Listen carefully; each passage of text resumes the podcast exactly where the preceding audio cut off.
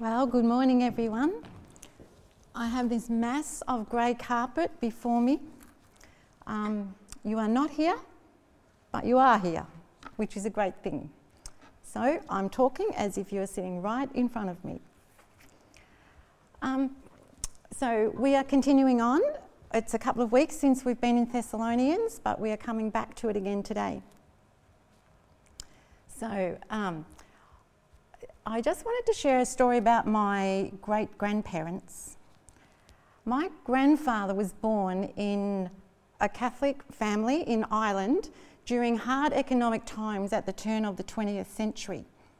When he was only about three or four years old, his parents moved to England to try and find work to survive. Now, this was during a time when Irish Catholics were not welcome in England at all. Um, they were quite ostracised. And shortly after they had arrived, my um, great grandfather was killed in some sort of accident. So, um, my grandfather's mum was now a widow with two little boys and a young baby, Catholic and Irish, with no welfare assistance at all in a country that ostracised them. My great grandmother had no possible way of being able to feed um, all of her children because of her love for them, she made the painful decision to leave the two older boys in an orphanage. Now, she did this in the hope that they would be fed, they would be cared for, and they would be educated. I can only imagine how heart wrenching this must have been for her to have circumstances tear her little boys away like that. In the first verse of our passage today, Paul uses the expression, we were torn away from you, which comes from a Greek word that actually refers to being orphaned, parents from children or children from parents. Now, to be honest, I struggle to imagine that the pain Paul, Silas, and Timothy endured after being forced to leave their Christian brothers and sisters in Thessalonica could have really matched the pain that my great grandmother had felt. However, Paul is emphasizing the depth of the relationship that he had with God's people. The image of being torn apart indicates that they had become closely related. The only way that they could have been torn apart is if they'd been joined together. This is why Paul uses this expression. They weren't just acquaintances, they had grown together as a close family, committed to one another through selfless love. Paul says that they'd been torn away in person but not in heart. Distance did not prevent them from being deeply concerned for their brothers and sisters. It was not out of sight, out of mind. They were doing everything they could to get back to Thessalonica to be able to support them through the onslaught of persecution. Earlier on in chapter 2, Paul says, Because we loved you so much, we were delighted to share with you not only the gospel, but our very lives as well. In today's passage, he goes on to say that we endeavoured the more eagerly and with great desire to see you face to face, for we wanted to come to you. This is not a relationship just centred around responsibilities or obligation. There is a real sense of longing to be with them and enjoyment in being able to give into their lives and to just hang out together. Love just freely flowed. We know that it cost them dearly, the book of Acts gives us quite an insight into all that Paul and others endured as they committed to building God's church. But there was no sense of, I'm over this, or bitterness, or resentment. And yet the Thessalonian believers weren't all perfect. Chapter 4, we're not there today, but that gives us in, insight into um, things that were not good. But Paul doesn't withdraw his commitment to them because of this. His love has an eternal perspective, not a human one that goes so far and then that's it. He was committed to them. This was the expression of God's love moving through his life. This was an expression of God's heart. God had journeyed with his people and still does ever since the beginning. Through all of humankind's faithfulness and unfaithfulness, God remained faithful to his people. This faithfulness reached its climax with Jesus coming and giving up his life for us. God has never left his people, And Jesus expressed these words again when he promised that he would never leave us or forsake us. As Paul faithfully journeyed together with his brothers and sisters, he was an expression of the heart of God.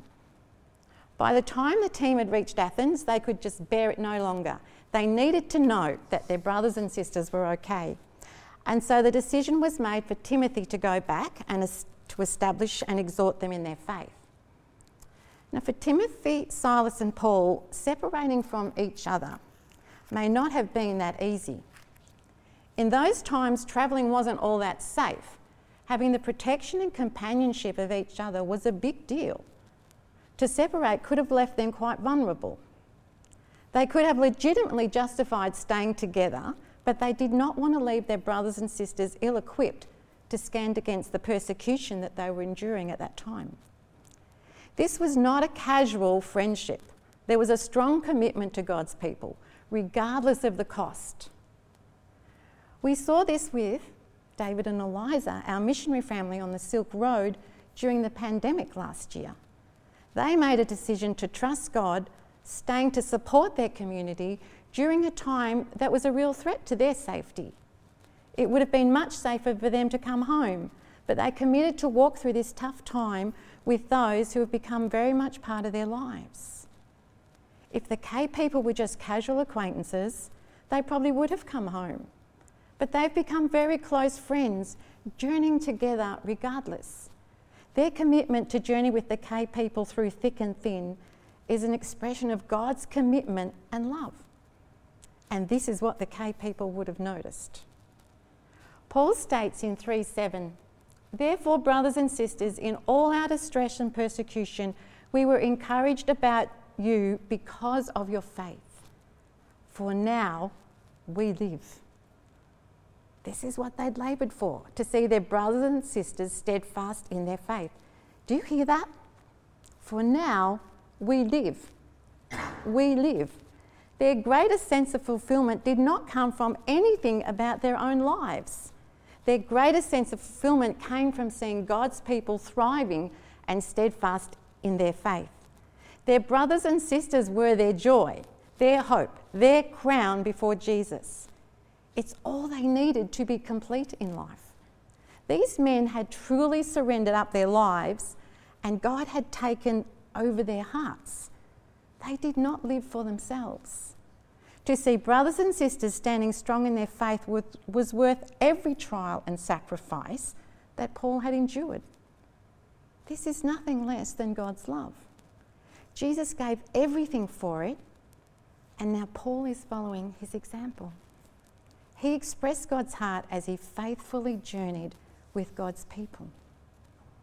When I read David and Eliza's newsletters, there is often a real sense of excitement, pleasure, and joy but particularly so when they write of the things that God is doing in the lives of their friends around them. Without even saying it, I can hear these same words of Paul's coming through Eliza's letters. These people are our joy, our hope, our crown. Now we live. I'm sure that if the government forced David and Eliza to leave the K people tonight, that they would certainly experience the pain of being torn apart because they have journeyed in real friendship with these people and become very much part of their lives. Jesus gave his life that we could share in it. Together, he has given us the privilege of being his body here on earth. To be his body, we actually have to be joined together. We have to be joined as one. Ephesians 4 states, From him the whole body, held and joined together by every supporting ligament, grows and builds itself up in love as each part does its work. God has a place and a part for every one of us as we journey together being Jesus to a lost world. None of us can be all that Jesus is, but together we present his life to the world as each part does its work. Galatians 6:10 says, "Do good first to the household of faith and then to all peoples everywhere." As we faithfully journey together, we express God's heart of love to a lost and hurting world. If we are all fragmented, it will be difficult for the world to see Jesus. We need to be joined together in love despite our failings. Jesus said, This is how the world will know that I live, because of the love you have one for another. We are told that all of Paul's attempts to get back to, Thess- to the Thessalonian church had been hindered by Satan. The way that the Greek has been translated here implies a military context, sketching the image of a road or pathway so torn up by the opposition that it's virtually impassable. So the inference is one of an army whose enemy is hindering its advancement, which is such an apt description of the situation. The relationship between Paul, Silas, and Timothy and the Thessalonian believers was too much of a threat to Satan. Their faith was being strengthened more and more as they did life together. A group of believers committed to each other becomes a powerful force against the kingdom of darkness. No wonder Satan continually sought to hinder it, but he did not win out. The Thessalonian believers grew strong in their faith and we now have the two books of Thessalonians because of Paul needing to write to them when he could not physically get to them. The most powerful thing that Paul did do when his attempts to get to Thessalonica failed was to earnestly pray day and night for his brothers and sisters.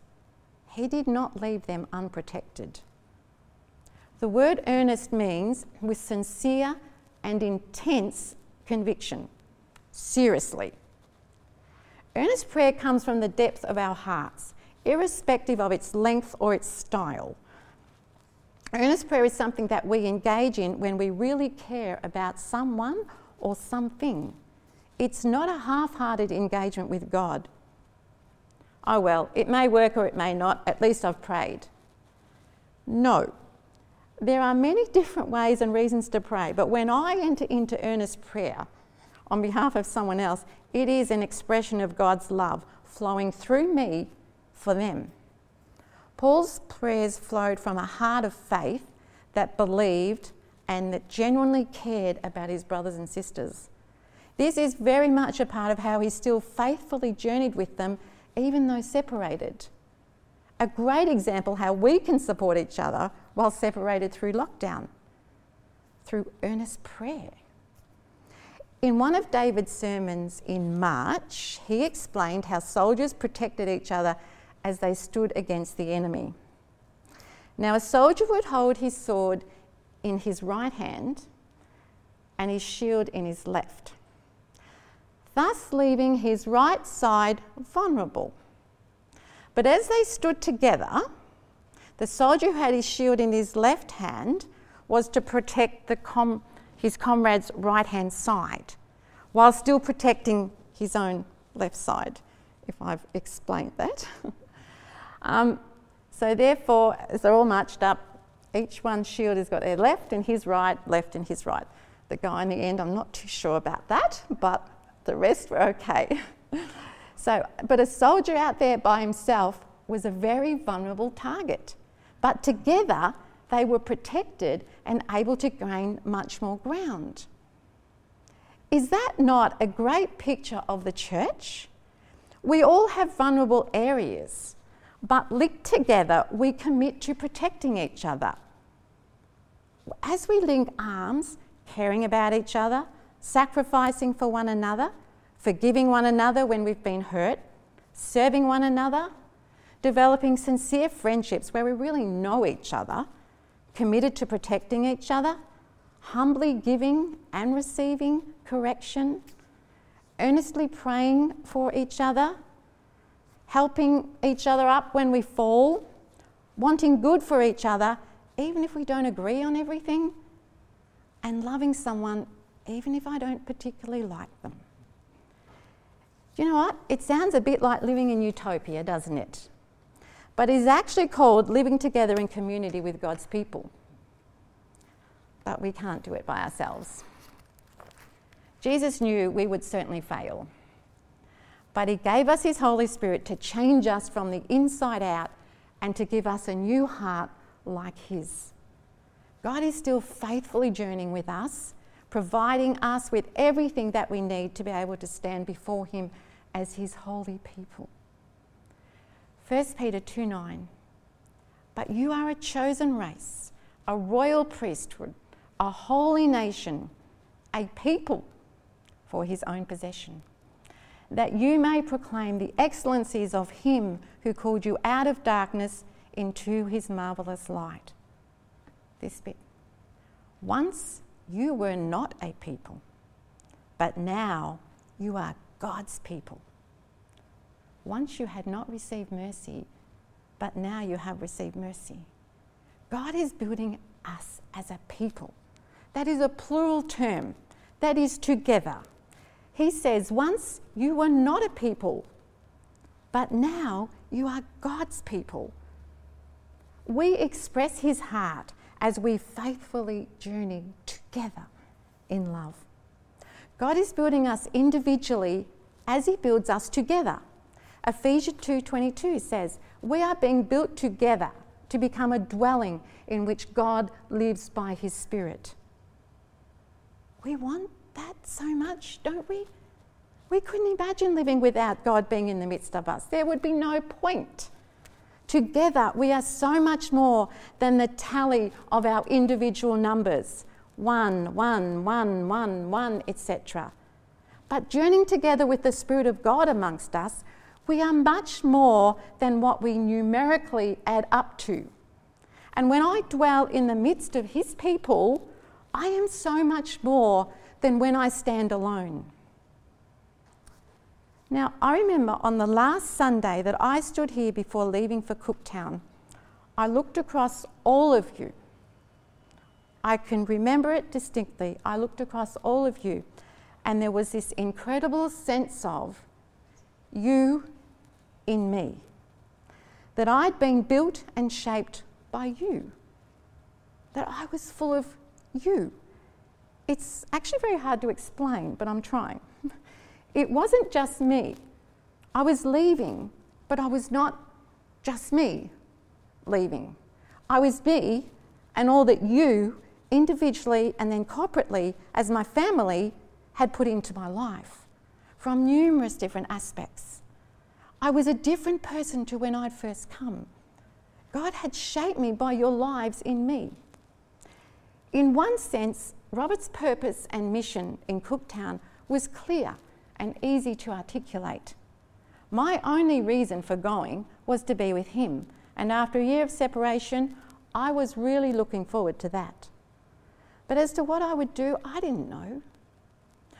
I remember praying a very specific prayer when I first arrived there. I asked God to please use me and please could I make a difference? And I had no idea what, how that would be. Anyway, life went on and I just lived life amongst the community there. Just before we were leaving to come back home, it was a friend's birthday and a group of us were sitting on our lovely veranda, which I really loved. Just before leaving, we prayed together. Now, I could have cried as I listened to a friend pray. She started to thank God for all that I had done while being in Cooktown, for the difference that I had made. I was so humbled. I can't tell you the full content of the prayer, but I sat there in my own little world and just kept saying to God, You did it. You did it. You did it. I can't believe that you used me like this. It was overwhelming for me that God had said yes to my prayer. Everything that my friend was saying is what I'd asked God about in the prayer I had prayed two and a half years earlier. But He'd added a dimension beyond what I had asked. I'm telling you this to let you know what you did this was the outworking of your lives in me. I'm serious. If I'd never been connected into you those years before leaving, I would have only had myself to take up there. And that wouldn't have been much at all. But I went with the treasures that God had imparted into my life from you. Now, any group of people will input into each other's lives as they do life together. But as we live together as the body of Christ, the Holy Spirit as it work in, is at work in us to shape us into the image and nature of Jesus. It's what happened. I gave out of what you had given into my life, whether it was intentional or just happened as we did life together. It didn't just stop there. As I did life with the little group of believers in Cooktown, believe me, God continued to change me. This is you too. You are not just you. As you have journeyed with God's people, the Holy Spirit has shaped you into so much more than just you. We become so much richer in God as we live life out together. As Ephesians 4:15 says, we are growing up in every respect to be the mature body of him who is the head, that is Christ. Corporately we grow. I was not just Lee Eubagang, the individual. I was Lee Eubagang with you. So much more than just one. And you are not just you. God does so much more in us and with us as we journey selflessly, relating together as His chosen people. We express His heart as we faithfully journey together in love. What was Paul's prayer at the end of today's passage? That you may increase and abound, increase and abound in love for one another. What was this love to look like? Paul says, as we do for you. What Paul modelled was for all Christians, right down through the ages and landing here with you and I. The, now, the idea of walking closely with each other, particularly like Apostle Paul did it, is big and overwhelming. We could easily think, I don't have time for this. How can I possibly be friends with all these people? How can I possibly care for multitudes of people? I can't love like that anyway. Forgiveness can just be too hard at times. I don't have any of these giftings. And the idea of suffering, like the Apostle Paul, terrifies me. I don't want 39 lashes three times. I don't want to be stranded in the ocean for a whole day and then a long dark night with every creature swimming around me. I don't even really like people. It's way too much and I don't want to think about it. Well, let's just stop. I totally agree with you. It's beyond me too. Stop the list. If we start developing a list, we will be absolutely overwhelmed particularly in a congregation this size, God is interested in the condition of my heart. What is the depth of my heart towards His church, His people? That's where it all starts, in my heart. God can do anything with a surrendered heart. What I do will flow out of my heart. We need to hand it to Him for him to shape it. He turned the Apostle Paul from one who zealously persecuted followers of Jesus to one who gave his life for them. God has faithfully journeyed with his people, no matter how unfaithful they were, and no matter how unfaithful we are. He continues to journey with us. He has and always will remain faithful. Jesus' sacrifice was the climax of his faithfulness. The Apostle Paul was an expression of God's heart as he faithfully journeyed with God's people in love. We will be that same expression as we faithfully journey with God's people in love. I'm asking God for three things this week. You may like to do the same. First one, I'm asking Him to fill me with a new and fresh love for His people. Secondly, I'm asking Him to enlarge the capacity of my heart, stretch out the stakes of my tent for me to be able to love and care others, that I can take in more than I could ever naturally do on my own.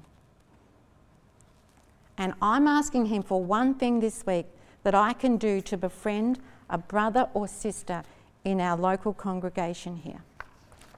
Now remember, this is not about who is going to befriend, befriend me or befriend you. This is about us reaching out to befriend someone, even during lockdown. Now, the following is a prayer of John Wesley that I heard several months ago. It is really challenging me. When I saw it, it terrified me. I desperately wanted to be able to say it like he said it, but I was scared. And I was just like, God, help me. I want to be able to say this, and I need your help. Anyway, it's challenging, but we have the Holy Spirit to change us, and we have each other to share the journey.